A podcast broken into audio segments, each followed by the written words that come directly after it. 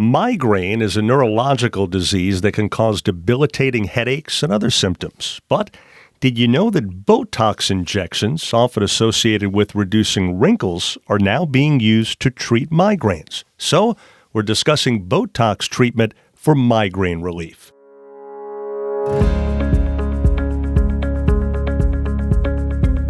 This is McLaren's In Good Health, a podcast sponsored by McLaren Health Thanks for listening. I'm Joey Waller. Our guest, Dr. Alex Steinbock, a neurologist at McLaren Health. Dr. Steinbock, thanks for joining us. My pleasure. Thanks for having me. Same here. So, first, what exactly causes a migraine? Well, it's a very complex set of neurochemical events that occur. It's actually incompletely understood we do know that there are some pain sensitive structures within the head, face, and neck that get excited in a migraine attack. And they get sensitized in people that are susceptible to having migraines. And genetics do play a role. So, what are the typical migraine symptoms one experiences? We can have anything from what's called a prodrome, which is symptoms that begin before the headache pain begins, including tiredness, difficulty concentrating, sensitivity to light and sound, changes in mood, unusual food cravings or hunger. We can also have something called an aura, that usually occurs from anywhere from five minutes to an hour before the headache phase. That would be changes in vision, sensation, or speech. And then the actual headache pain occurs, which is moderate to severe intense pain, nausea with or without vomiting, continued sensitivity to light and sound, sometimes neck pain and stiffness. After the headache, we have what's called the postdrome, and that can be from 24 to 48 hours after the headache phase with ongoing headache, tiredness, depression, and sensitivity to light and sound. Wow, that's quite a list. So we hear a lot about the headaches, but obviously there's a lot that can come along with that both before and after. Now, there are both what are known as episodic and chronic migraine sufferers. What's the difference between those two? The difference is the amount of headache days per month. So, in a chronic migraine, you count 15 or more headache days a month, eight or more migraine days a month, and headaches last at four or more hours per day. That is the actual criteria to diagnose a chronic migraine sufferer. And from what you see, typically what's the quality of life impact on the average patient?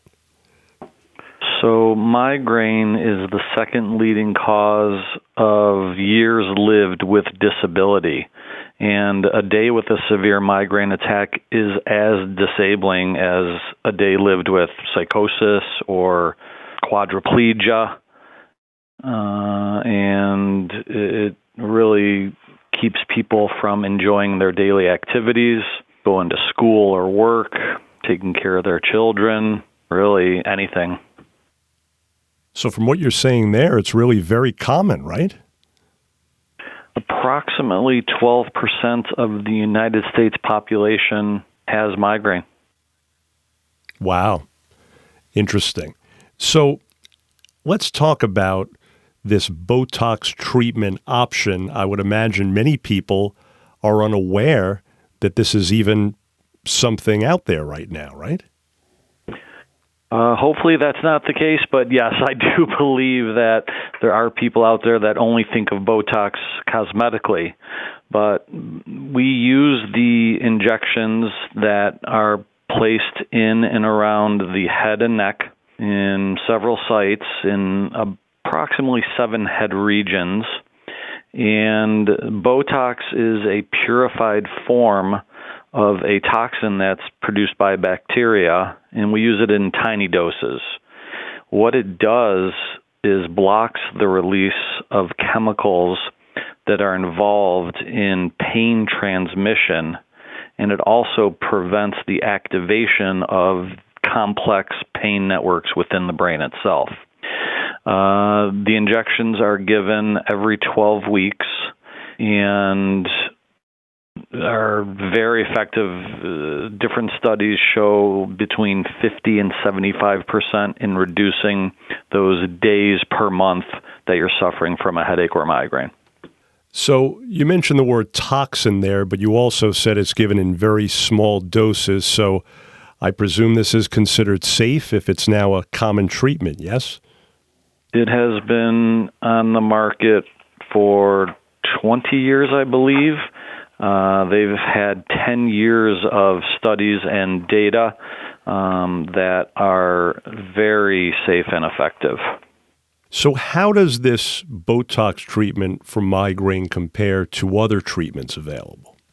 Well, long term studies again indicate that Botox is very cost effective and safe, especially in long term chronic migraine sufferers, compared to putting medications in your body on a daily basis, um, doing other types of injections that are available.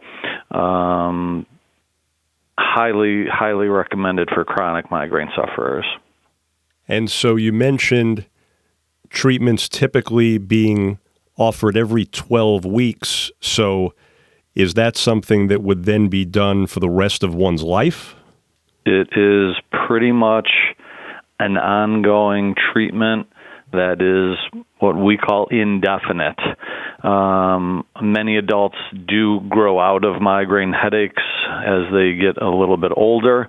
Um, I have treated patients into their 70s and 80s, um, but it is typically considered a lifelong treatment wow, outgrowing it sometimes in your 70s or 80s, Doc. It's nice to know you can outgrow something that late in life, right? right. So I wanted to ask you also regarding age and migraine. Is there an age at which you would typically get a first migraine, or can it happen at any time? It can happen at any time. Um, there has been documented uh, children at age as early as four years old developing migraine headaches. On average, it's a condition of early to middle age, so we're talking 20s to 40s, but anywhere across the spectrum. Now, you mentioned genetics, family history plays a role in this in terms of your susceptibility, I suppose. How about anything else that people can do on their own to either ease migraine or possibly ward it off altogether if they haven't had it yet? I always recommend a healthy lifestyle, proper sleep, diet, rest, exercise, stress management. Um, those are the basics to try and prevent them and ward them off before they even occur. Gotcha. So, how much of your treatment regimen now is Botox compared with medication? Is this a growing option that people are using more as time goes on? It is a growing option, and because there are so many chronic migraine sufferers, it is creeping up into at least 50%, if not more. Interesting. So, do you think it's just a matter of getting the word out more at this point and making sure people are aware, as we alluded to at the top, that this isn't your grandfather's Botox, so to speak, or maybe we should say grandmother's, but in either case, it's not the one that's been used for years to do more cosmetic work, right? That is correct. Everything you just said, uh, I think that um, spreading the word, making people aware that it is a safe, effective treatment uh, is the best uh, approach that we have right now. And so, to summarize, what would you say is maybe a patient's biggest misconception or apprehension that you can ease going forward if they've been considering this but haven't quite pulled the trigger? You mentioned it's safe. Anything else you can say that'll make people feel more comfortable with actually giving it a try? Well, I think that based on my own clinical experience and perhaps talking to some other patients who have had the treatment, uh, it's getting over that initial fear of, oh, I'm getting injections into my head and neck. Uh, it's a very uh, small needle. We use a very small amount of the um, injection uh, areas, and it is something that I recommend to all my chronic headache sufferers. If you've been suffering with these types of headaches for so long, uh, it will significantly uh, reduce the impact migraine has on your life. Well, folks, we trust you now have more knowledge about Botox as a migraine treatment. Dr. Alex Steinbock, thanks so much again. Thank you. Have a great day. You too, Doc. And for more information, please visit mclaren.org forward slash Steinbock. That's M C L A R E N dot org forward slash S T E I N B O C K. If you found this podcast helpful, please share it on your social media. And thanks for listening to McLaren's In Good Health, a podcast sponsored by McLaren Health, hoping your health is good health. I'm Joey Waller.